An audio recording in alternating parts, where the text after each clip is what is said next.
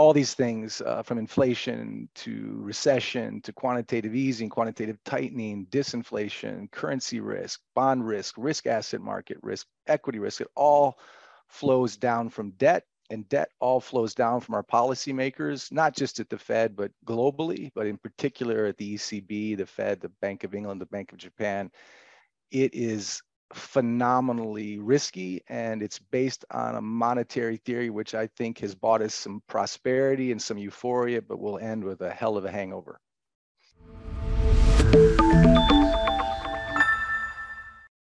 Welcome to wealthion i'm wealthion founder adam taggart Continuing the plan of surfacing several of our best and still most timely interviews while I'm away this week, today we turn to our interview with Matthew Piepenburg, Commercial Director at Matterhorn Asset Management AG, Gold, Switzerland. At the highest level, the global economy's biggest challenge is dealing with the massive and exponentially increasing pile of debt that is built up in the era of fiat currencies, deficit spending, and promised entitlements.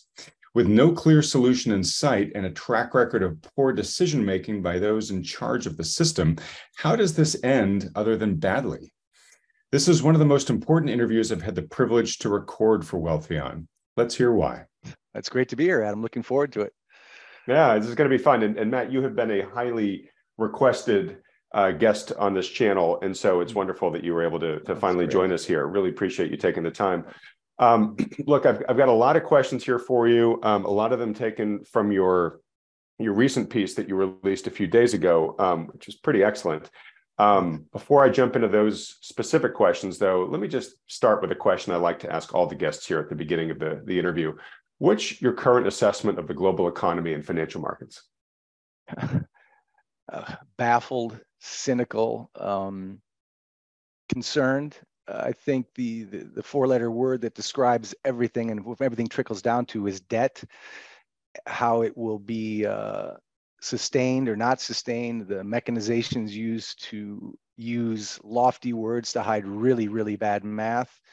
And I think the lack of transparency and honesty about the the ramifications of postponing a debt crisis with more debt, which is just monetized with literally money printed out printed out of thin air that's not linked to an asset, a chaperone, or a service. And so all these things uh, from inflation to recession to quantitative easing, quantitative tightening, disinflation, currency risk, bond risk, risk asset market risk, equity risk, it all flows down from debt and debt all flows down from our policymakers, not just at the Fed, but globally, but in particular at the ECB, the Fed, the Bank of England, the Bank of Japan. It is phenomenally risky and it's based on a monetary theory which i think has bought us some prosperity and some euphoria but will end with a hell of a hangover all right um, you you echo uh, lacy hunt former uh, senior economist of the Federal Reserve who we've had on this channel often. In fact, we just had him keynote our our online conference uh, about a week and a half ago. Um, and and you know, Lacy has basically said, look, you know, yes, we're all distracted by this inflation problem we have right now, and we need to get that under control. But we had what seemed like an almost unsolvable debt problem before it arrived, and now that's even worse. And as soon as we get inflation under control, we're going to have to, you know, get real about what's going on with with debt again. Um, as I hear you talk, I'm, I'm reminded of the title of a, um, a Kevin Costner movie. Uh, we, we found out, Matt, that you and I went to college around the same time. In fact, we went to the same college. Yeah. And around that time, Kevin Costner was in a movie called No Way Out. Uh, and I'm curious uh, if, if you had to sort of put a movie title on the debt situation, is there a more opti- optimistic one than No Way Out, or is this basically a, a, a hole that we're not going to get out of, um, at least not without you know some sort of massive reset? Oh, what was that other movie, Hangover? You know, was another series with you know with you know yeah. There's no way out other than a massive hangover that we've postponed. I've used that analogy. There's many different analogies: can kicking, hangover, martinis, keg parties. But we've been enjoying years of a, of a fantastic frat party provided by instant liquidity when needed whenever there was a hiccup and we've avoided any hangover by constantly pro- providing bloody marys just as that hangover is starting to come. And i think a great movie title would be hangover because we're going to suffer a hell of a hangover. We've just been able to postpone it with optics and, and you know fiat money on demand and systemic liquidity or excuse me synthetic liquidity and it's absolute fantasy. And it buys votes it buys time it even buys a nobel prize for bernanke. It's absolute fiction to me. It's completely disingenuous and unsustainable. And again it's not even tinfoil hat or sensational. We can get into the math of this. You can we'll talk about it but the bond market is far more honest than a central banker or a mm-hmm. politician mm-hmm. left right or center or a governor of california or a mayor of philadelphia or chicago. The bond market is telling us what we want to hear. Unfortunately the bond market is very boring you know, looking at the implied volatility on the two-year futures or the yield on the two-year or the four-week treasury or the 10-year long duration. No one wants to see this. I understand it's complicated, it's boring. It's actually fascinating when you look under it without too com- too much complexity. I mean, a lot of people would rather watch Gwyneth Paltrow's trial about a ambulance chaser in Deer Valley because they don't, Deer Valley because they don't want to see this or they don't want to understand it. I understand how that's so boring but it has massive ramifications for the quality of our life and not just for political debate or pundit debate on different macro themes. It will and does hit the road. Eventually, it affects our lives. It affects our ability to take care of our families, to worry about our job security, to worry about our mortgages or our tuition. So these things seem esoteric and boring, and they need to be made less boring and more transparent and not weaponized or partisan or political. It just needs to be simple math. And when we get into that, which I hope we will, I hope you know most of your viewers obviously all your viewers are very informed but it becomes mathematical rather than just pundit based or debatable. It's simply it's simply going to end badly. So yeah there's a hangover coming and there is no way out. You know reset you know great reset QE pivot, whatever you want to call it, it's going to need mouse click money to sustain our debt markets and to sustain our completely Fed driven uh, equity and credit markets now. There's no natural price discovery. There's no natural supply and demand. The, the markets have been hijacked by a central bank years ago, and that's just what it is. The Fed actively manages our economy like a portfolio, but they're a bad portfolio manager. And they bought they bought time through leverage. They bought time through lofty words and fancy diplomas and high position but you know if history isn't canceled in 20 years our kids or grandkids will read about the most epic failure monetary policy since 1971 really and certainly since 1913 when the fed was in, in unimmaculately conceived and brought into law under the pressure that woodrow wilson didn't even want to sign by a bunch of banking cabals. So no the we're about to hit you know serious karma. And you know timing that is kind of a mug's game but the math of it's fairly fairly clear to me Okay, um, and let's let's get into that math. Um, I, I, love the fact that you know you're saying, look, it, this isn't a partisan issue, but it's certainly you know been made one. It's it's part of the whole political kabuki theater that goes on here. It's it's sort of the cycle that we're in, which is that the the mugs running the system break it, and then they're the same people who come in to rescue it, and we're trapped in this uh, yeah. you know, the sort of Groundhog Day. God, we're just coming yeah. up with all these movie titles here.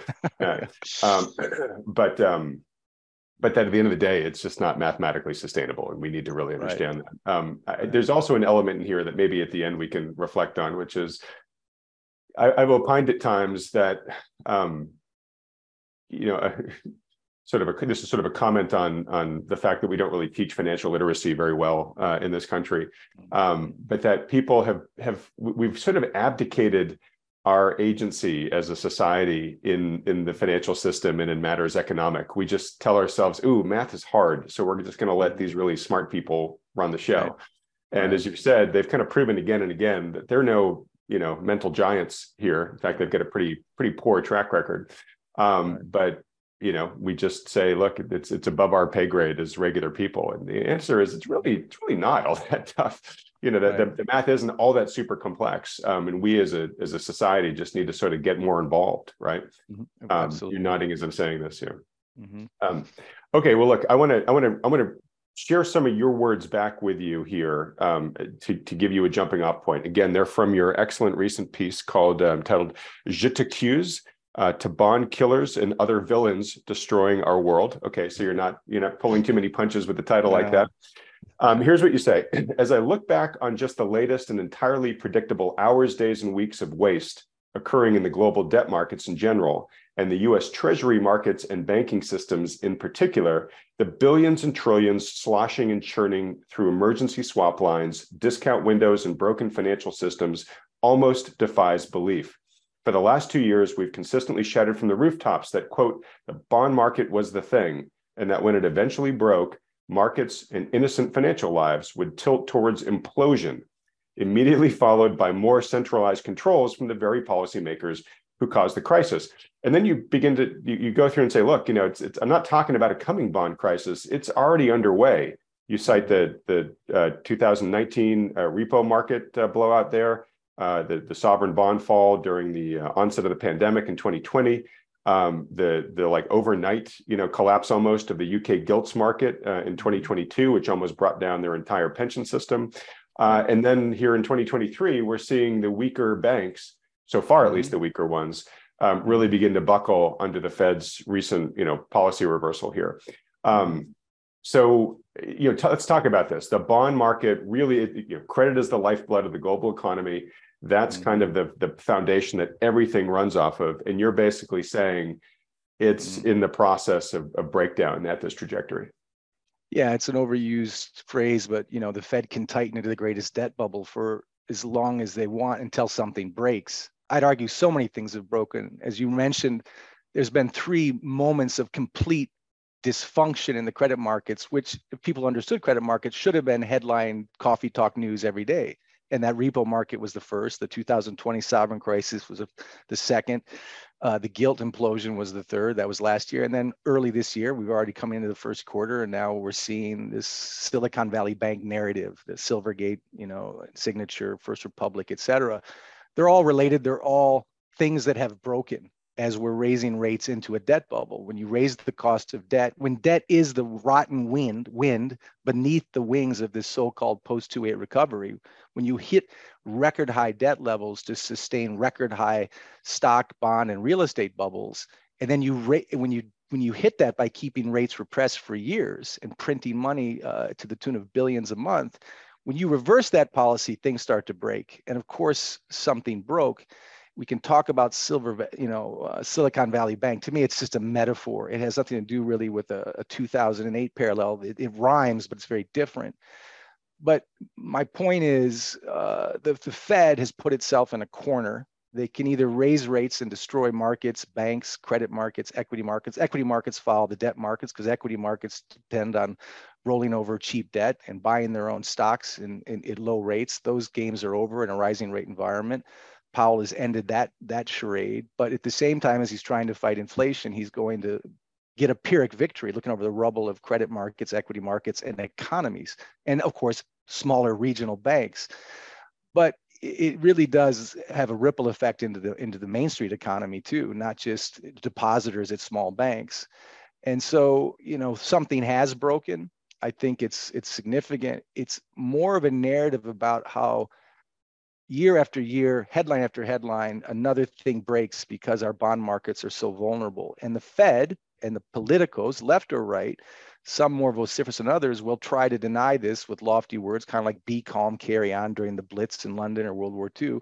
Lots of lofty language to hide really, really dangerous math. Again, 31 trillion in public debt, 90 plus trillion in combined household, public, and corporate debt that's become an aberration. And I said in that article, it's like Hannah Arendt's book, The Banality of Evil, talking about the Holocaust.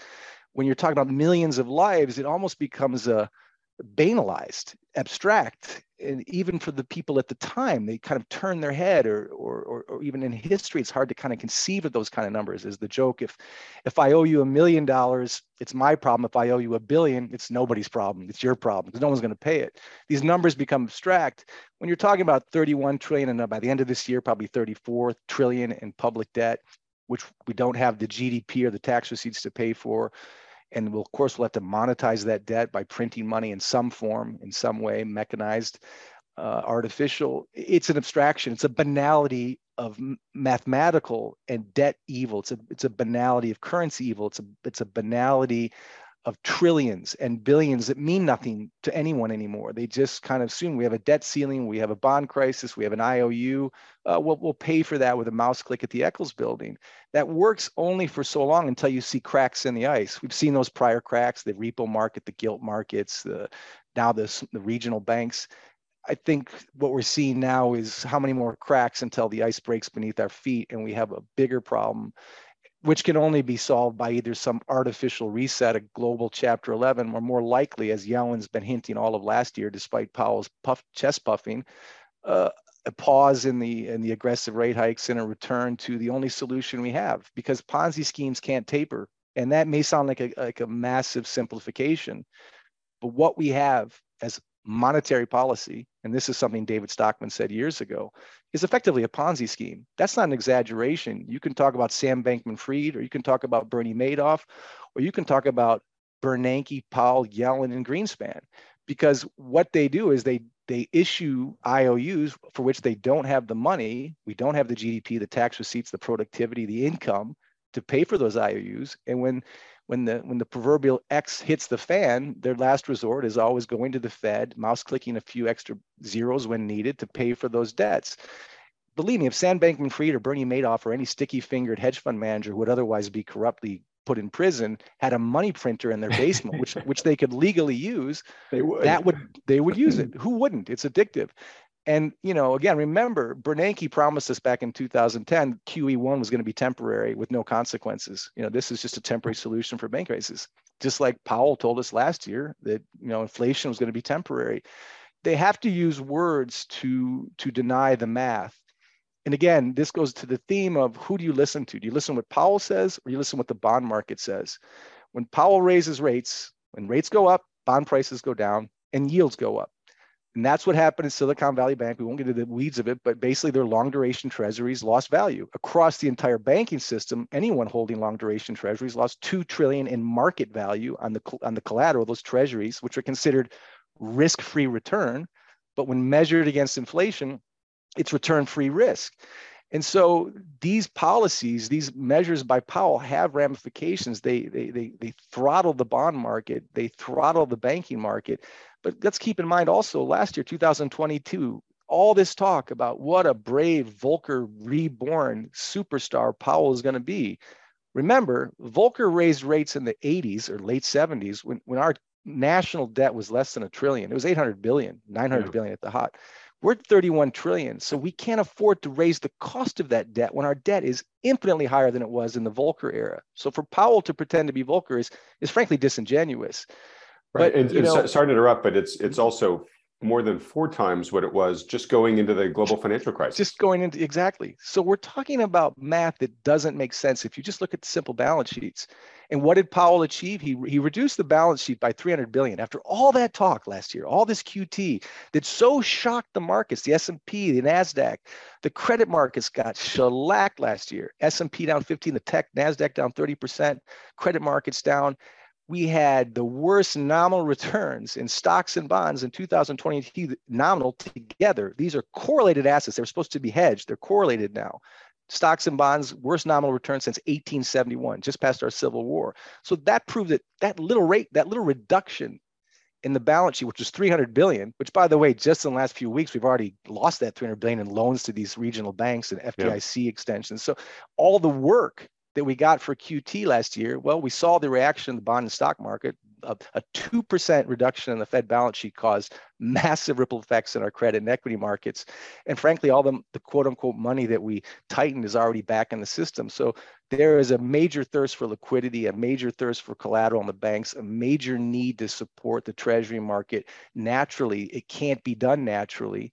Uh, there is no natural demand for Uncle Sam's uh, unloved IOUs. And so regardless of what Powell does this quarter or last quarter, regardless of what the FOMC meetings or the Brookings Institute or even what they say in Jackson Hole, the net result is if no one else is buying our debt, who's going to buy it? It's simple, but it's going to have to be uh, a central bank near you. And again, if we don't, uh, the consequences are going to be dramatic uh, on our in our economy. They're already dramatic in our banking system. We can go into that. But if we do pivot and, and, and, instantly liquidify the treasury markets and therefore the banking markets, the bond markets, the repo markets, the, the euro dollar markets, all these different exchanges, even the derivative markets for which treasuries are collateral, all these things rely on liquid treasuries if we if we liquidify them through mouse click money we have the inevitable inflation or possibly hyperinflation people talk about inflation you know there are real issues about the war about covid about supply chain links but let's just keep it simple stupid we raised the m2 money supply by 14 trillion over the last decade plus that's why we have inflation. It's very simple. If I hand you a glass of good Bordeaux wine and we put a swimming pool of money into that glass of wine, you know, the, the, the wine loses its flavor, just like our currency has lost its punch. It may be relatively stronger than all the other patients in the ICU. It's still a sick patient. It's still a, the inherent purchasing power of that currency, like every other currency, has lost so much value when measured against real assets that it's it's openly obvious. And again, these things are not transparently discussed, Adam. These are these are boring things about currency risk, about yields on bonds, about supporting those bonds through printed money or mouse click money how much is 31 trillion versus 35 trillion or 900 you know a 900 or 9 trillion dollar fed balance sheet versus a 4 trillion dollar balance sheet. There's just abstractions. And if you saw yellen recently in front of the senate it was embarrassing. I was almost embarrassed for yellen how little she understood about the extension of the deficit the rising of the deficit this year. She didn't even have the numbers in front of her and she's the treasury secretary and a former fed chair. So again, when you're when push comes to shove, when you're asked to look at hard numbers, even our experts don't even fully grasp them. And certainly the the average person, for, through no fault of their own, has uh, I think uh, less and less understanding. I think more and more so now, hopefully. But you know, for years it was just trust the experts. I think that trust, like trust in just about everything, whether it's the media, politics, social identity politics, partisan politics, left versus right media. Trust in so many things is palpably changing right now in the US and certainly here in Europe. Uh, it's a major loss of trust. And that also has invisible, hard to quantify ramifications too. Right. Uh, and I was thinking maybe we get to this in a bit, but let's touch on it briefly right now. In many ways, you may be getting a preview of what's still yet to come to American shores, right? Because there's a there's a lot of protests and just general civil unrest breaking out, mm-hmm. not just in France, but kind of in sure. all places around Europe, right?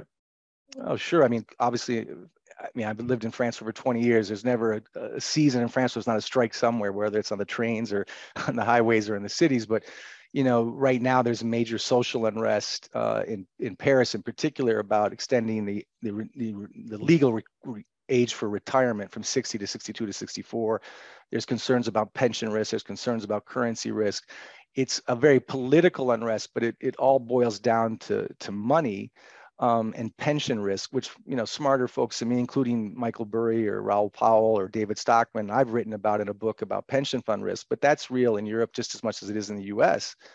And you know this goes to a theme that was in the article you mentioned which you're right. Most of the time, I talk about boring things like bond spreads or volatility in the bond market or three sigma moves that we saw in U.S. Treasury and two-year Treasuries. A three sigma move, according to MIT scholars, should happen once every 50 million years. Yeah, isn't that crazy? It's crazy, you know, and that that just came out by a Bloomberg, uh, Dan Ingels. And then the, the the spikes in the volatility in the two-year in the two-year Treasury, we haven't seen that since. It was worse than 2008. It was worse than 9/11. It was worse than 1987 the volatility and i used to be a bond trader and I've talked to bond traders this week, you couldn't get a bid or an ask because the prices were moving so quickly 60, 50, 70 bips. When you're talking about moving millions and there's 70 bip moves, that makes the market too volatile to trade. You're looking at moments of real illiquidity, which again, we haven't seen since 2008, 9 11, 1987. And yet, not really discussed in the headlines, not making front page news. I joke it's Gwyneth Paltrow ski accident, not bond mm-hmm. market two year yields.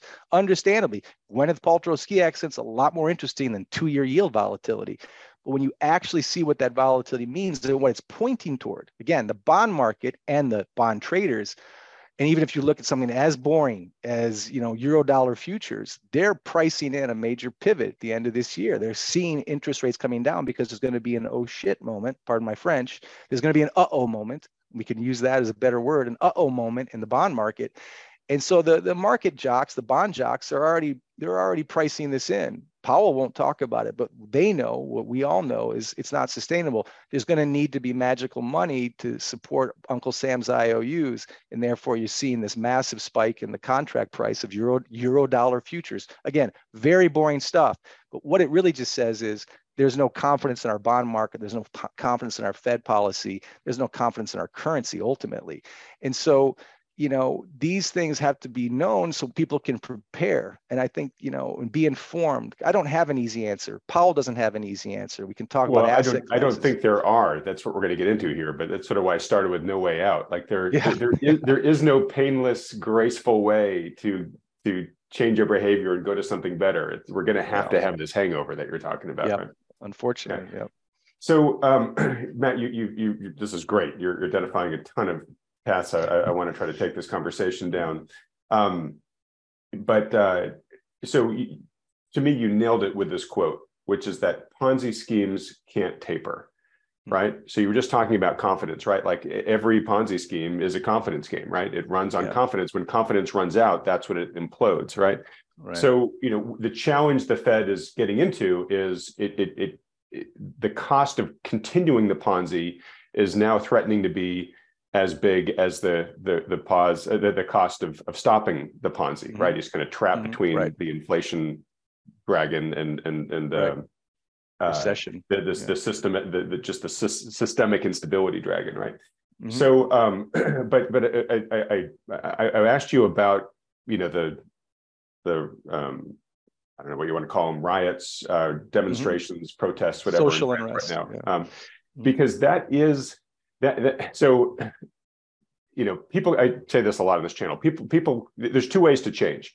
You can do it um, proactively right? You can you can project out mentally where things are going and say oh if i continue this behavior it's going to eventually have a bad outcome. Let me start mm-hmm. today before things get really bad right? Right. Being human beings we hardly ever do that right we just continue the status quo until the pain of continuing it outweighs the pain of changing right so that's the guy whose right. doctors told him you got to get in better shape buddy the guy says yeah i'll do that someday and he doesn't until he has the first heart attack right yeah. and then he's like oh okay right so you know all these these manifestations of the you know civil anger and stuff like that mm-hmm. those are the signs of the system saying the status quo is getting too painful to continue. You're right. I'm sure most of those protesters don't really understand central bank policy. They don't right. understand the euro dollar futures market or whatever. Right. But what they know is, wait a minute, just prosperity wise, uh, you know, I- am being diminished here to a point now where it really hurts. And I need to get out there and, and say that this is no longer working for me right? Right. right. So exactly. I, I, think we're going to see more of those symptoms break out around the world as people just dawn that like, oh, well, I want to go buy some eggs, but Jesus Christ, they're just I I, I can't afford them yeah. anymore, right? Yeah. Yeah, you don't need to be an economist or a pundit or a former hedge fund guy or an executive in Switzerland in, in, in real assets to to know that when when you're purchasing power is disintegrating, when inflation is hitting you, especially at the middle class level, something's wrong. Something feels off. And then frustration, stress, anxiety, employment concerns, all those things snowball. And I think this is something I've said it many times that, you know, again, it's it's it's it's not an opinion, it's historically confirmed that every debt crisis throughout history, every debt crisis ends in, well, it ends in a market crisis, which ends in a currency crisis, which then leads to social unrest. And at the end, ultimately, it leads to extreme control from the political left or the right, extreme centralization. When we could talk about that in banking sector, in our social lives, in our private lives, central bank digital currency, they're all symptoms. We're seeing a tilt towards more and more uh, centralization and control. And social unrest is always a symptom and I used to think in college that economics was not nearly as interesting as history or philosophy or psychology and understanding the movements of history. It's great or bad men and women who affect history. It's great or bad philosophical movements. But I realized, with at least from experience, that something as banal and boring as economics and inflation and and, and, and mathematical events really move history. If you look they, at inflation, they drive everything. They're what all those people react to. Right, exactly. And so they're all connected. They're all very important. They're all ultimately human, all too human, because it affects our personal safety, our sense of security, our sense of trust. You know, Chairman Mao came in after inflation. Napoleon came in after the National Assembly blew out the, the French currency in 1789. Hitler, Mussolini, and Franco came in after inflation in the 30s in Europe almost all of Latin America's regime changes and horrific stories from Argentina to Peru to Venezuela always happen in periods of inflation. So inflation does matter. Monetary policy does matter.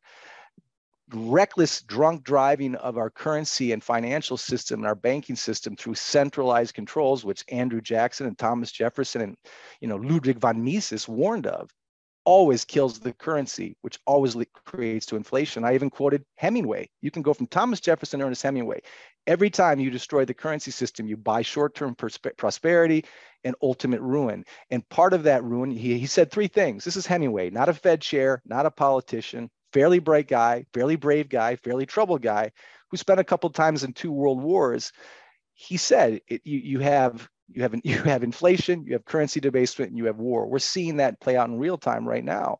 And uh, you know, it's whether you're Hemingway or Powell, you have to understand the power of math. And I think again, many people are starting to figure that out. They don't need to understand Eurodollar futures. They just know something feels wrong. Our debt's wrong. There's too much control. There's too many excuses. They don't know who to believe anymore because the media, like our currency and our Fed and our policies, are so weaponized now that people have a hard time even trusting me. You must be selling your book. It must be gold, a gold bug. Again, I understand that there that that debate, that open discourse, which I'd love to see more of. Uh, you remember the days of Gore Vidal and William Buckley, you know, two very different views, but brilliant, articulate, impassioned, uh, honest men trying to debate facts. What we have now are, are, are, a lot of social justice warriors or a lot of angry, emotional people debating emotions. They're not looking at the facts. We've seen a death right. of facts in, in TikTok size sound bites too. You yeah, in small substance. attention spans. Yeah. And so I think the more we can get facts unadulterated, nonpartisan, or at least intelligently debated, including views I might have. I love a debate. I would love to see someone give me better news than I'm providing. And rather than try to beat that person in a debate, I lean into the table, I listen. I'm trying to look for good news or rays of hope. I just don't see it right now. So the best we can do is prepare financially, psychologically, cynically for the ramifications of reckless driving really since uh, since Greenspan came into office. I consider him the patient zero of this, but it really is since the Fed was created and since central banks, you know, took over uh, our markets. As Rothschild right. said, "Give me a central bank and the power to control money. I control the world." Right. You control and, and money, the, and, and, the shift to purely fiat currency as well in that yeah. journey. Right. Yeah. Exactly. Yeah. All right. Um, well, look. Um, so it sounds like to to steal Hemingway's words there that that yeah. you're you, what you're worried about in terms of sort of where this ends is mm-hmm. currency debasement, inflation, and war. Um, and and I, I know you're, you're you're looking for better news than that, and, and I'd sure yeah. love to hear it too. Um, but I think what you're saying is like it's just prudent for those of us who have studied history or are studying the markets can can project things out mathematically mm-hmm. that those things are uncomfortably high from a probability standpoint. And so we should be mm-hmm. taking steps today yeah. to at least say, okay, if they happen, what can I do now to be less vulnerable to them? Mm-hmm. Um, and we can talk in a bit about sort of, you know, you're, you're a capital manager. So we can talk about how you are trying to manage capital in this type of world. But but before that, so to your point about the Ponzi schemes can't taper, right? Mm-hmm.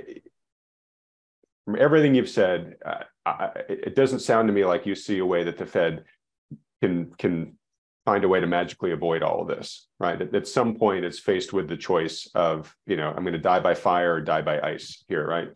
Um, yeah, Adam. Yeah, Adam. You, we, you know, you you said what's my first thought for the world economy, and I my answer was debt, right? And so the Fed, like the ECB or the Bank of England or the Bank of Japan, or look, Powell, for example, because of all this debt surrounding him that he is that his institution has helped build because you can't solve a debt crisis with more debt. 2008 right. debt crisis solution more debt paid for with printed money. He's like a, a, a, kind of a blind man walking through a powder keg with a candle in his hand hoping not to hit anything and blow it up and trying to walk a very fine line with QE, QT, raising rates to have something to lower, optically talk about controlling inflation. Maybe we'll have a higher target inflation. Maybe we'll just misreport inflation, all kinds of tricks and gains we all know on Wall Street that the CPI scale, I always joke, is as bogus as a 42nd Street Rolex. We all know that it's bogus. It's much higher. If we use the scale that Volcker used, we're at much higher inflation than reported. They can play with maybe a higher target inflation rate. They can play with even unemployment statistics. Nick Eberstadt has done a great job of showing the fiction behind our employment data yeah. and the fiction behind our CPI data. And these, again, this is not sensational. It's not tinfoil hatted. I've got no horse in that game. It's just trying to be as candid as I can. Again, happy to be challenged. But we all are thirsty for blunt, open, honest math right now. And so, you know, what can we do and, and, what will Powell do? He has very little options. He is walking through a powder keg of debt with a candle, and he doesn't have good options. And, right. and his corridor is narrowing and narrowing, and the piles of open gunpowder are higher and higher. Yes. Yeah, exactly. Yes. Yeah. Yes. So that, that's where I wanted to go here, just to sort of ask you to, to pontificate here, and nobody knows, mm-hmm. right? So uh, mm-hmm. you're more than welcome anytime you want to come back on and and give us an update as as events develop from here, uh, Matt. Yeah. Giving you that open invite, but but what do you think is the end game here? Right? It's at some point the central banks are not going to be able to, you know, um, lie, cheat, or steal, you know, mm-hmm. a, a, way to kick the can further down the mm-hmm. road. Um, and, and so maybe two unfair questions to ask you to pontificate on. One is, how does this break? Do you think? Do they think they, they eventually choose the the, the hyperinflation or, or the, the route that leads to high inflation and currency destruction because it's yep. the it's always the politically palatable one in the moment uh, itself, yep. or do we have a Volcker moment or something like that where we just try to break you know uh, break the system and, and yeah it's mm-hmm. going to get bad but then we can build atop the rubble when the dust settles and do something more sane going forward and and sorry to make this such a long question but do you have any sort of gut feel on the timeline of mm-hmm. this right in other words like is this going to be the rest of our lifetimes that we're going to be just sort of sloshing through all this and guys like you and i who are in our 50s are, are probably not yeah. going to see the new dawn or is this yeah. something that might happen a lot faster yeah, I mean, there's a lot in those questions, and I'll try and really be specific in the answer. In terms of what to expect, again, you drink 20 martinis, you will have a hangover. You swim way out past the big surf without a surfboard or a leash, you're probably going to drown.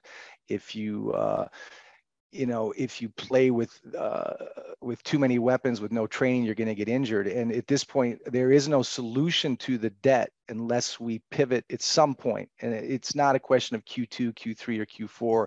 The Fed will pivot when we have another 08 or another March of 2020. Remember, 2020, we printed more money in a period of 12 months than we did in the prior eight years. That was not a market recovery, that was a counterfeit solution to a, a real problem, which was openly inflationary and hidden behind a lot of bad math. But Powell, I think, you know, thinks he can be Volcker, but he also isn't stupid. He knows he's really raising rates right now, so he has something to lower when the recession that they denied, that they redefined, becomes too hard to deny, inevitable. I think we're either in a recession now or clearly on the border of one. But that even won't be enough for him to pause. What will happen, I think, is we'll see it where the pain is always most visible and making the most headlines. When you see it like an 08 moment or a 36% drop in in March of 2020, which would have been 50, 60, 70% drop had they not printed trillions in a matter of weeks and months. That was appalling. And behind the scenes of the COVID crisis and the PPP checks and the STIMI checks and all that, what we really saw was a backdoor another 2008 bailout of the bond market. That mm-hmm. again, not making the headlines. It was I won't get into conspiracy theory whether they engineered COVID or whether they exploited a crisis to benefit, but it really was just another bailout because no one wants to see another too big to fail bank or corrupt bond market or banking practices or Wall Street get bailed out again. Nothing better than to try and sneak that bail in and that kind of trillions in liquidity than a humanitarian crisis like COVID, which again, smarter people than me, pro or con, can debate about the sincerity or insincerity of the COVID narrative. But it was a backdoor bailout. So to your question, I think what the, the Fed will do right now, Powell, I think, needs negative real rates and inflation to inflate away debt. He'll optically pretend to fight inflation, but you can't fight six or nine or 10% inflation with five or 6% interest rates. What he's really doing is raising rates so he has something to lower when there is a recession or a market crash. He tried that in 2018. We have short memories. Throughout 2018, they tried to tighten and raise rates throughout 2018. I was in the south of France at Cannes on Christmas Eve. It was a disaster. Markets tanked by 2019. We went into a pause and a pivot. Markets and the bond markets and the stock markets can't handle rising rates. Eventually, something breaks. So, to your point, what will happen? Something will break more than Silicon Valley Bank. Something will break bigger than First Republic or Silvergate, which are appalling for other reasons we're talking about a major disinflationary move in the in the risk in the risk asset markets. When that happens, Powell will reach into the only tools he has, which is more money printing and more rate reduction, and that will be inherently inflationary. The solution, it's a doom loop. It's a doom loop. The solution is always going to be synthetic money on demand, which is inherently inflationary. So he's trying to fight inflation. Can't do it. Can't do it. If you really wanted to do it, it'd be like any family. I say this all the time. You and your wife sit down, honey. We can't put our kids at Choate it's too expensive. Can't buy the Porsche. Too expensive. We have to tighten our belts. We can't live on a Visa, MasterCard, and an Amex and your mother's help. We have to tighten our belts. We have to face austerity. We have to focus on productivity. We have to get better jobs, better income. That's what every American has to do in real time because we don't have money printers in our basement. But our government won't do this. I had a long conversation with Grant Williams about this the lack of responsibility and accountability.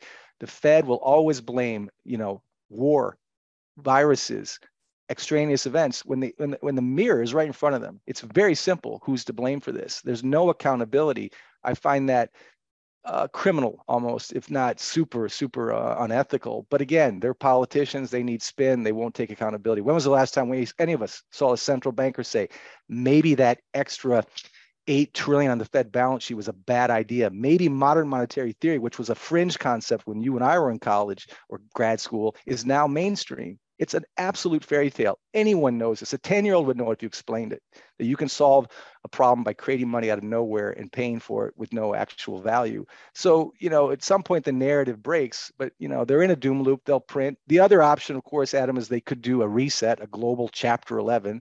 I'm not talking about a Klaus Schwab type of reset but you'll if you you may or may not have noticed i wrote about this in 2020 it was so obvious like a cavity to a dentist they were exploiting the COVID crisis. The IMF did it first, then the Bank of International Settlements, then the Fed. But they were already telegraphing, almost like a PSYOP, like a CIA program. They were already telegraphing in 220, in the height of the COVID crisis, that COVID was like World War II. This is a debt crisis we haven't seen since World War II. And we need to come together and think about maybe a centralized digital currency or some way to monetize this debt that's not our fault. God knows it's not our, our fault, not right. the big banks and, and they were comparing COVID, which wasn't plenty pleasant for any of us for a lot of different reasons, a lot of different cynical reasons. But to compare COVID to World War II is an insult, certainly to a European American or anyone who lives overseas, where 80 million people died in cities like Rotterdam, London, uh, Frankfurt, Dresden, obliterated all of the Ukraine, Russia, the Crimea, death like you can't imagine. You cannot compare World War II economically or human terms to COVID, no matter what you think of COVID. For the IMF to do that, to, to kind of plant that comparison, to create that fear, to, to justify, again, no accountability for central bank policy, blaming it on some virus, or now, of course, Putin, very debatable issue, Putin, Zelensky, whatever, we won't get into the weeds of that, but there's always someone else to blame when it's so simple, it's right in front of you. It's money printing gone wild, which is what David Stockman warned about long before COVID, long before Putin, long before supply chain disruptions. It's very simple. You're adding buckets of water to a glass of wine, you're killing the currency, you're creating inflation, and you're hurting people, and you're creating social unrest and distrust. And so when there's distrust, they have to create some kind of new fear narrative so there's no one blames them. Because the biggest fear of any corrupt leadership, left, right, or center, is people being informed and aware right. of how is much accountability is accountability. Yeah. Imagine yeah. that. And, and what's what's um what what sort of creates makes this sort of a vicious cycle, right? Is you know they, they create these problems as you're saying and they do everything to deflect you know their own responsibility and role in it but but when the the symptoms of the problem really emerge at, at full in strength the populace says well then give me more stimulus right we're, we're still at the point where we're asking for we're asking for more alcohol right, right. from the overgenerous sure. bartender right yeah. so yes they need to embrace austerity we're be increasingly having to just be forced to embrace it because the cost of living and our real wages are still going down mm-hmm. but what we're asking for right is more mm-hmm. profligacy and mm-hmm. um, mm-hmm. I, I, think that there's uh, I, I, put the blame with the central planners i understand why the person trying to put food on the table is asking for help here. Yeah. But until we have sort of a realization and the shift that, you know what, like some form of austerity, living within our means is really what we're going to need to have a long-term sustainable, uh, mm-hmm. you know, better tomorrow out of all this. Um, mm-hmm. You know, mm-hmm. in, until we stop asking for these guys to do what we're doing, they're doing, we're probably just going to get more of the problem. I guess is what I'm saying. Yeah, that's a very good point. It's easy to point the finger at, at people like Powell or Bernanke or Yellen or Greenspan, and it's true they deserve it. But we all also ourselves got addicted to easy money. I saw it in the 90s or in the NASDAQ bubble and the post 08 bubble. I saw it leading up to the subprime crisis. You know, who doesn't like a handout? Who doesn't like low rates? What markets don't? Low rates give us rising markets and rising rates give us low markets. You can go long or short based on a simple trend indicator or the yield on the 10 year. But you're right. We all love a tailwind. And when the Fed is giving you one, giving you instant liquidity, giving the economy the liquidity it needs to sustain itself, you know, we're all suddenly experts in, in stocks and bonds or, or digital currencies or whatever sexy trend is the, of the of the month or the week. And yet we get get addicted to that as well. So it creates a moral hazard at every level, understandably. I think it's fine if the average retail investor wants to take advantage of a tailwind. And part of the reasons we have these conversations is to warn them, though, that these tailwinds have very dangerous turning points. Yeah. And if if you're no one can time a market, you can get caught in short squeezes, you can get long vol. It can be very scary, but you you got to kind of know when you're near a top and near a bottom. No one buys at the bottom and sells at the top. It's always the opposite. But we're all clearly near a top question is how do you prepare for that in your portfolio or what assets are safe? And that's a whole other conversation too. But yes the moral hazard is not just on small banks like you know or depositors like svb or big banks like the central bank or the bis the moral hazard affects investors across the board sophisticated unsophisticated. We get used to this keg party. We don't want it to end. So give us more. Uh, we can make fun of powell but we've all profited from him as well right to some extent and uh, so that's a very good point, Adam. Yeah, I mean, it's every investor, or not every, but most investors there are rooting for the pivot. Oh, great, we're yeah. going to go back to the way it was, right? And then then stocks yeah. go up every year, and I just buy the dip, right? And yeah, throw a dart. Well, it's funny that um that was a bank term funding program that kind of came out during the Silicon Valley thing. It was nothing like TARP, but the, the, the joke was the what was the BTFP? They were calling it buy the freaking pivot. That's what yeah. the signal was. And that's what the Eurodollar future is saying. It's not next week, next tomorrow, but the markets are pricing in a pivot. Again, markets know more than what Powell is going to say. And I think uh, that's an important point. Great. And let, let, me just ask you about that. So you, you know, you, you said that, look, at some point, something's going to break somewhere and that's what's going to force Powell to pivot. So mm-hmm.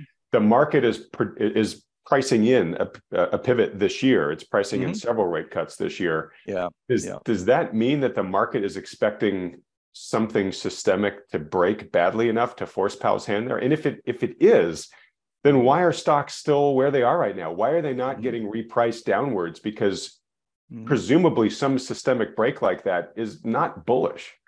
No, I mean there, but that goes to the moral hazard most first of all many investors are just stuck in passive uh, risk parity portfolios that somebody on the corner or online runs for them. It's mostly stock bond diversification. They're just riding this wave and they keep their head in the sand. And most advisors tell them, don't worry if there's a correction, they always correct, they always bounce back. So just ride it. There's a lot of things wrong with that philosophy, but nevertheless, uh, yeah, why are markets so high despite the fact that everyone's um, you know everything looks so bad. Again it is because there's a moral hazard that when when things get really bad the fed will do what it has always done since 2008 at every dip you could buy it. At every even major correction or or a downturn including march of 2020 there's nothing the fed can't fix. So if you can bite a stick through even a 36% you know drawdown like we saw in march 2020 the fed will save us. So we love and hate the fed and again, if they save us, that just means we're going to have hyperinflation. So the 20% you made on your S&P will be eaten alive in real terms by the inflation. It's running up, uh, running uphill in roller skates. But I think, you know, again, this goes to, uh, you know, memories are short and fantasy is long, and no one wants to think about sensational tinfoil hatted reality or math. But remember, again, you and I were teenagers, but when the Nikkei crashed in 89 or you know, at that time in, in Japan, everyone thought, well, how can we get hurt if we're all crossing the road at the same time? We're in this together. We're going to be fine. Well, the Nikkei crashed in 1989. That was well over 30 years ago. It has not recovered its highs. Right. I'm not saying that we're going to have a Nikkei like crash this year, although the markets are pricing in a major rate cut because they're pricing in a major market disaster. But right or wrong, remember all bubbles pop. The last bubble to pop is always a currency bubble, without exception, period. Timing that is very hard. You got to look at, again, look at the signals from the bond market. But assuming that all bubbles pop and that currencies are the last to pop, how could you prepare yourself? But Nikkei crashed over 30 years ago. If you were 70 over 30 years ago, you never got that money back you were 25, fine. You want to wait it out. So how you manage this risk, how you think about the future is very different depending on your personality, your age, your profile. But if we have a Nikkei-like crash, which we will unless we print more money and have hyperinflation, there's going to be a lot of people that are going to be very, very hurt. And that's where, again, the reality of the economy, the reality of your personal life actually becomes the real issue here, not bond spreads, indicators, eurodollar futures, yield curves. It's just you don't have any purchasing power. You don't have a portfolio that was valued the same next year as it was last year. You don't know what to do. You don't know who to trust. You don't know what signals to look at. You don't know how to prepare. So you trust. You trust the drunk drivers at the wheel of the Fed, which has created a moral hazard that they can be trusted. And so far, since 2008, They've kept us above our nose, just above water, or then some. Created the greatest risk asset bubble I've ever studied or seen. And I've seen the NASDAQ bubble. I got a profit off that IPO. It made me a very independent man by accident. So I'm all in favor of bubbles, but you got to also know their dark side. And you got to also know, you got to think about that again, there is no exception. All bubbles pop. The only way I think theoretically you could keep this bubble from popping is very simple. You monetize it with mouse click money, but that just creates a whole other set of problems with inflation. So technically you could have a market that never dies, deficits without tears, but you can't avoid the inflation. So pick your poison. A necessary austerity moment in the markets or the, the absolute murder of the purchasing power of your currency, be it a euro, a dollar, a, a yen, a yuan, a franc, a peso. And uh, we joke about banana republics in South America, Central America. America's balance sheet's a, it's a banana republic. We're just the world reserve currency. But eventually, and as we're seeing massive signals of de-dollarization, a whole other theme, even America, like Rome, like Mao, like China, like Napoleon, like the great powers of the 30s, even those empires collapse always because of a debased currency. Always. That again sounds sensational. Like I get it, sounds crazy, or at least not in our time, but it's already happening. What Hemingway warned about, currency, inflation, war, isn't down the road. It's right now. It's already happening. It's just a matter of degree of how much worse it gets. You and I have no idea whether the war in the Ukraine escalates or not. That's out of our hands. 365 planes were just sent over. When we talk about Zelensky and the Crimea, it's not Zelensky, it's NATO. He doesn't have an air force. Let's call a duck a duck. This is right. not Ukraine against Russia. It is a proxy war against Russia. Whatever you think of it, I'm not going to get to that debate, but let's just be honest of what it is. Let's have an open debate. Again, same thing with markets. Unlike politics, though, markets are more honest. That's my point from the very beginning. The bond markets are more honest. The yields are more honest. Um, you can track those regardless of what the Fed does. You can see the direction of the market by, you know, how the bond markets and the asset classes react. And again, that doesn't make you perfect market timer, but it opens your eyes real fast. And again, without getting into the weeds of, of Silicon Valley Bank, at the end of the day, why didn't they go to a discount window? Why didn't they go to a dealer? Why didn't they take out a $90 million loan on $100 million worth of collateral? It's not about the banking risk. It's about the fact that no other banks wanted to help Silicon Valley Bank and no discount windows would rent or, loan against them because they, the actual issue wasn't just long duration risk in their treasuries. The actual risk was their collateral, their loans. Right. Their loans are 30 year mortgages. Nobody wants them. That loan is a symbol of the economy. And that loan is no longer valuable because the Fed raised rates into a debt bubble and, and ruined the value of that long-term duration paper. So again, it's not about banks, it's not about loans, it's about the faith in the economy. It all trickles down to the economy. And that economy is where Mr. and Mrs. Smith, you, me, and everybody listening, that's where the real world is. Worrying about their portfolios, worrying about their job stability, worrying about their kids' education, worrying about the 10,000 in their checking account that may only buy worth 5,000 next year in terms of purchasing power.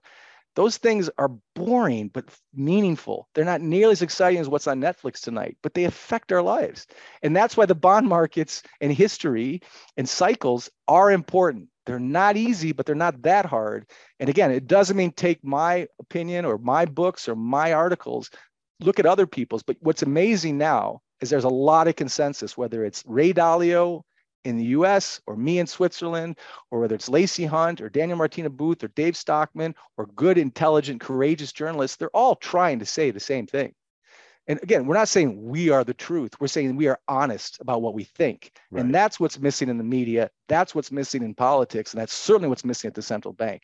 Honesty. Doesn't have to be genius, just be blunt. Just be blunt. For God's sakes, just give us some some real simple math and uh, that's what I'm driven by now because it's, it's it's it's it's so important to our lives right now. We're in a historical turning point right now. That is not an exaggeration. It's already in our lives in real time. So it's not even postulating or speculating. It's actually happening to us right now.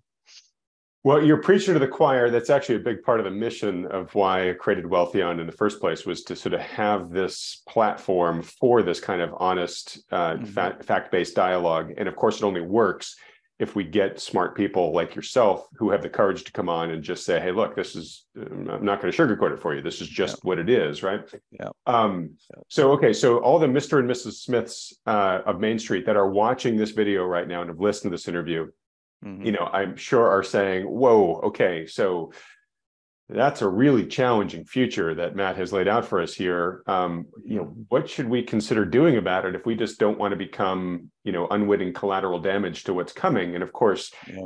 your day job is managing capital and, and mm-hmm. priority number one mm-hmm. is preserving it and then priority number two is trying to prudently grow it in this environment if that's possible how mm-hmm. are you looking at you know the, the, the decision making and portfolio allocation in this mm. environment yeah and this is where again and completely understandable this is where the cynics will say well here comes the honest expert suddenly selling his book and they're going to question that and I, I i need to be aware of that i I always say my colleague Egon von Greyerz and I have been talking about gold for years, or precious metals, or real assets, or commodity cycles and portfolios. We're not trying to sell a book.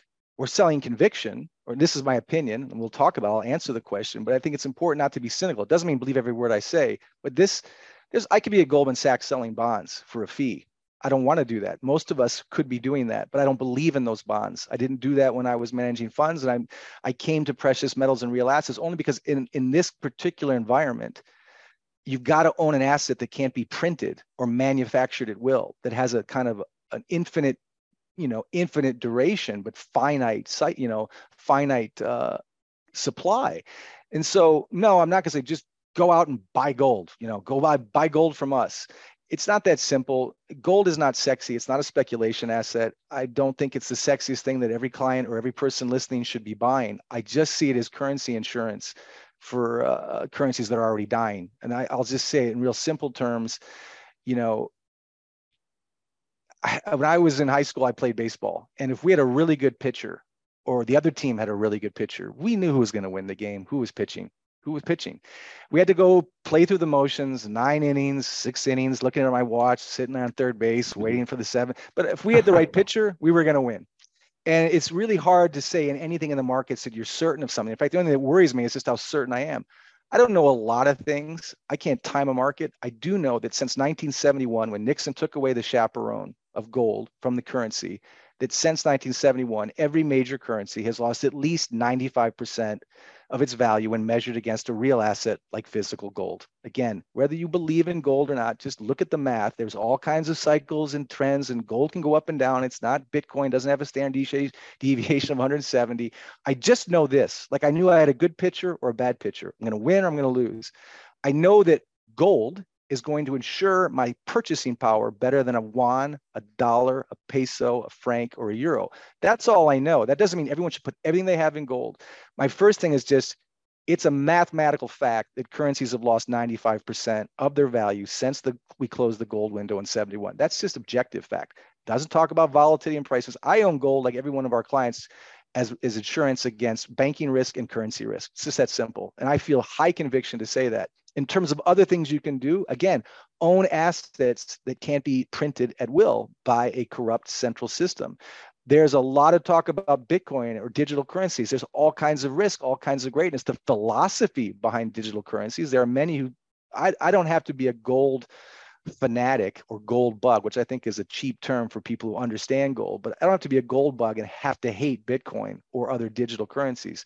I think Bitcoin has is a major existential threat to the powers that be for a lot of good reasons, and that's why I think there's risk in it.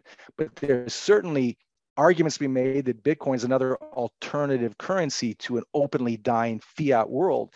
I think Bitcoin is coming under a lot of pressure from central bank digital currencies, power politics, et cetera. I have no interest or desire to see Bitcoin investors get hurt. I'd love to see them make more money. I'm jealous of them. I wish I had bought it at $10 like everyone else. But I, I worry about the volatility and the long-term uh, use of it, but I'm, I would be thrilled to see Bitcoin succeed. I worry that they are a real threat, though, uh, to the powers that be into this trend towards central bank digital currency. And, and therefore have a, has a target on its back? Oh, absolutely. It's too smart. It's smarter than the Fed. That's the problem. Bitcoin is too smart. Uh, and uh, there's other problems, but that's the main problem. But that's a high class problem, but it still has risk for investors. The other thing I would say, getting away from real assets, and again, it's not just gold and silver. There's all there is. I'll send you a chart after this, and you can put it up there. It's probably the most important chart of the decade. It was provided by a good friend of ours, Ronnie Stoeferle. He's an advisor at Matterhorn. He's wrote the In Gold We Trust report. He's one of the smartest guys out yeah, there. That's an amazing annual report he puts out. Yeah, it's, it's brilliant. He's brilliant. He's modest and humble, but he's absolute genius, and he certainly knows the, the real asset space. I'll send you a graph he called the most important graph in the decade. And it's just the commodity cycles. Again, buy low, sell high. Get out of asset bubbles, get out of fiat currencies, get out of tops, and, and, and think longer term, not month to month, day to day, quarter to quarter. And when I send you this chart, it's just simple, stupid. You get at the bottom of a, of a commodity super cycle. That's where you want to be if you're an investor as opposed to a trader. If you're a trader, you have your own signals, you have your own volatility, you have your long shorts, you have your options, you have your Keltner bands, your Bollinger bands. If someone's a trader, that's a different conversation. But for investors who don't have time to learn everything it is about being a professional trader, just buy low and sell high. Get out of assets that are overpriced. Get out of risky assets. Get into solid, boring things that preserve purchasing power and get into at least have some portion of your portfolio into commodity cycle that's going to be maybe painful in the short term, but is trending clearly up into the north. That's my advice. I would also recommend to people that are listening, you know, talk to their advisors. Most advisors are consensus thinkers because they can group together in a bull market and then blame extraneous events in a in a bear market on something that they didn't see. I'm very cynical about the standard RIAs. I've seen too many. I've seen too many hedge fund managers I've invested in that were full of whatever. But I think uh, I would really, really start to question the risk parity portfolio, whether that's 60, 40, 70, 30. As we've been warning for years, stocks and bonds are no longer hedged assets, they're correlated assets. So that what worked for our fathers and grandfathers, or even us prior to 2008, those type of portfolios are only good in a tailwind. They're absolutely brutal in, in a headwind. They correlate to zero. And so your, your bond market won't save you. Uh, your bond allocations won't save you. As we saw from junk bond to investment grade last year in 2022, just a horrible performance of the bond market at the same time that you know equity markets were getting crushed. Again, should have been a headline: worst nominal returns in stocks and bonds since 1871. The volatility in the last couple of weeks in the Treasury market worse since 2000. Um, uh, since 9-11 2000 what 9, 2001 september 11th 9-11 that, that was a pretty big headline 9-11 mm-hmm. the markets were volatile then. Markets were volatile in 2008 markets were volatile in the in the flash crash of 87 and yet just last week none of that stuff made the headlines in the mainstream media. Among pundits and among bond traders and among folks like us we talk about it. But again people would rather watch netflix. But these what happened in silicon valley bank wasn't 9-11 but what the market says what the market says is uh-oh uh-oh. And again, we saw that in the repo crisis, we saw it in the gilt crisis, we saw it in 2000. There's been so many I told you so's that when when when and if, and I think short of printing trillions more, which is inherently inflationary, when and if we have another uh-oh moment, no one listening, including us, can say we didn't know better. Uh, that's it. You don't have to yep. agree, but I think the warning signs are there. And one thing I've learned having made and lost money in my life, and I've done both brilliantly, I've lost more than I made many times the way to get the way to be rich is not to lose money. It is not to lose your wealth. Wealth preservation egon says it over and over it's not just a phrase it's a it's a way of life. You make money by not losing money. Every time i invest in a hedge fund manager i didn't invest in the ones who told me all i was going to make what the prognosis was what the projections were. I always listened to the manager who said these are the risks i'm worried about first. This is where you can lose money. This is where i see risk in my portfolio. They were honest. They were thinking more about risk than reward because everyone looks great in a tailwind. Everyone looks smart when they're on the trend. But the real smart money always is thinking risk first, not reward. Always looking like a lawyer. What's gonna What's gonna get me? Like that famous line in The Big Short. Where are you gonna screw me? You know, right. Using, you know, and and I think people need to think more defensively and think 30 years out, not three weeks out. And and be cynical. And by the way, again, don't trust everything I'm saying or anyone else that you interview, but put it all together. Think for yourself consensus thinking is almost gone today in America. Any kind of consensus view of reality and everything, again, politics, media, entertainment, social justice warriors, cancel culture, woke culture, based, biased, whatever. There's so much mess that it's hard to trust anyone. I get it, but I think try critical thinking, look at math, draw your own conclusions, look at not just graphs, look at history, listen to people you agree with and disagree with, including gold, including silver, including hard assets, including cryptos, but be critical thinking, take a little time. And your, your viewers already do that. That's why they're here. But I think the sad part is the vast majority of Americans trust too much or don't look enough at what's going on, trust their leaders. And that, that doesn't make them stupid. They're trusting people. But sadly, they're not critically thinking enough or they're not cynical enough as they could be when it comes to their portfolios.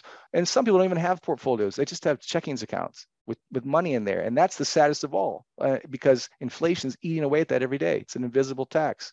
It always hurts the poor more than the upper class. That's history, sadly. They're always the plankton for Wall Street's whales, you know, always the first to get drafted and the first to get hit in a downturn. Always the plankton for Wall Street's whales. That's such a great line. Um, I, I, hate the fact that it's so spot on. um, Matt, this this has been wonderful. I, I literally could go on for another couple hours with you, and I'm sure people are going to be screaming in the comments, "Adam, why didn't you?" But I I, I promised you a certain amount of time, and, and we you already generously gone way over it. Um, in in beginning to wrap up here, Matt, for folks that have really enjoyed this discussion, and perhaps this might be their first real introduction to you, where can they go to follow you and your work? Yeah, it's an easy URL. Uh, Egon von Greyerz and I um, are writing articles every week on goldswitzerland.com. Very simple, goldswitzerland.com. The name of our enterprise is Matterhorn Asset Management, and we we only deal exclusively in uh, physical precious metals, gold and silver primarily, stored in the safest vault in the world. It's like a James Bond movie. You got to see it. It's hidden deep in the in the Swiss Alps. Um, uh, most of the gold we buy is direct from the refiners. 70% of the gold in the world is refined in Switzerland and so we get the finest, highest quality gold. But I think far more smart and important than Egon and I is we have this huge staff behind us that brokers and transports and does logistics and holds the, the gold in a truly safe way outside of the banking system. Because for years, Egon was way ahead of this. We never trusted the banking system, whether that was Lehman or Credit Suisse, small banks in Switzerland or small banks in Silicon Valley. Uh, we've always been, I think, prescient and, and distrusting um, the, the major commercial banks and currency risk and political risk. So you have to hold, I think, physical gold outside of your own jurisdiction, but in a safe private vault. And the, the counterparty risk is always the vault, so it has to be a good vault. And what Egon put together decades ago is really, I think, we, we think it's the best way to hold gold outside of the big commercial banks. And I would never hold my gold at a major commercial bank. And that's a whole other story. But yeah, so it's just Gold Switzerland, and we're called Matterhorn Asset Management. Okay, great. And when we edit this, Matt, I'll put up the URL to Gold Switzerland there, so folks oh, know thanks. exactly where to go. We'll put a link in the description to, to below this. Thanks. Mm-hmm. Um, all right. Well, look, um, Matt, this has been fantastic. Um, I just want to do a couple quick housekeeping notes uh, as we mm-hmm. we say mm-hmm. goodbye to folks here. You did a really good job. You're going to end up getting some sort of fruit basket or spiff from the uh, financial advisors that that Wealthion uh, endorses because uh, these guys are sort of exactly the type that you were saying you should look for in an advisor, which is they they they prioritize risk management first. Yeah, right. Yeah. It's all about okay, first do no harm by trying not to lose anything, and then what can yeah. I potentially prudently do on on top of that. Um, mm-hmm. Folks, uh, if you've listened to this interview, you know Matt has just explained why this is such a challenging time uh, for investors, particularly the independent regular retail investor here. And um, so highly recommend, as I always do. Um, most people, especially if you've got real lives that demand your attention and you can't be watching all these swirling storm clouds that Matt's talking about, that you find a good financial advisor, good professional financial advisor who takes into account all of these macro issues that Matt's been talking about, uh, uses those to create a, a personalized you know portfolio strategy for you, but then actually helps you execute it as you know the shoes are dropping along the, the path here. If you've got a good one who's doing that for you, great, stick with them. But if you don't, or if you'd like a second opinion from one who does, just schedule a free consultation with one of the financial advisors that Wealthion endorses. Just go to wealthion.com, fill out the short form there. Uh, it's totally free, no commitment to work with these guys. It's just a public service they offer. Like Matt, they're just trying to help people make decisions to prudent themselves more, uh, sorry, position themselves more prudently now in advance of what's likely coming, all the things that Matt talked about. Uh, secondly, just a reminder, if you missed our online conference from a week and a half ago where we had Lacey Hunt and a bunch of those other greats like Danielle DiMartino Booth and Stephanie Pomboy and uh, Michael Pento and Rick Rule and a lot of the names that, that uh, Matt mentioned here earlier, um, don't worry if you missed it. Um, you can still buy a replay video of the entire event, all the presentations, all the live Q&A by going to wealthion.com slash conference. And if you've enjoyed having Matt on this program half as much as I had, and Matt, it's been wonderful. I'm very serious about you having an open invitation to come back on this program anytime you want. So folks, if you'd like to see that, please support this program by hitting the like button, then clicking on the red subscribe button below, as well as that little bell icon right next to it. Matt, this has been an absolute joy, even though we talked about some heavy things. Thank you so much for coming on. Adam, it was my pleasure. It really was. Thanks. I talk a lot, but I hope it was helpful. Oh, it was wonderful. I know I can already tell the great feedback we're going to get from this. So thanks so much. Everybody else, thanks so much for watching.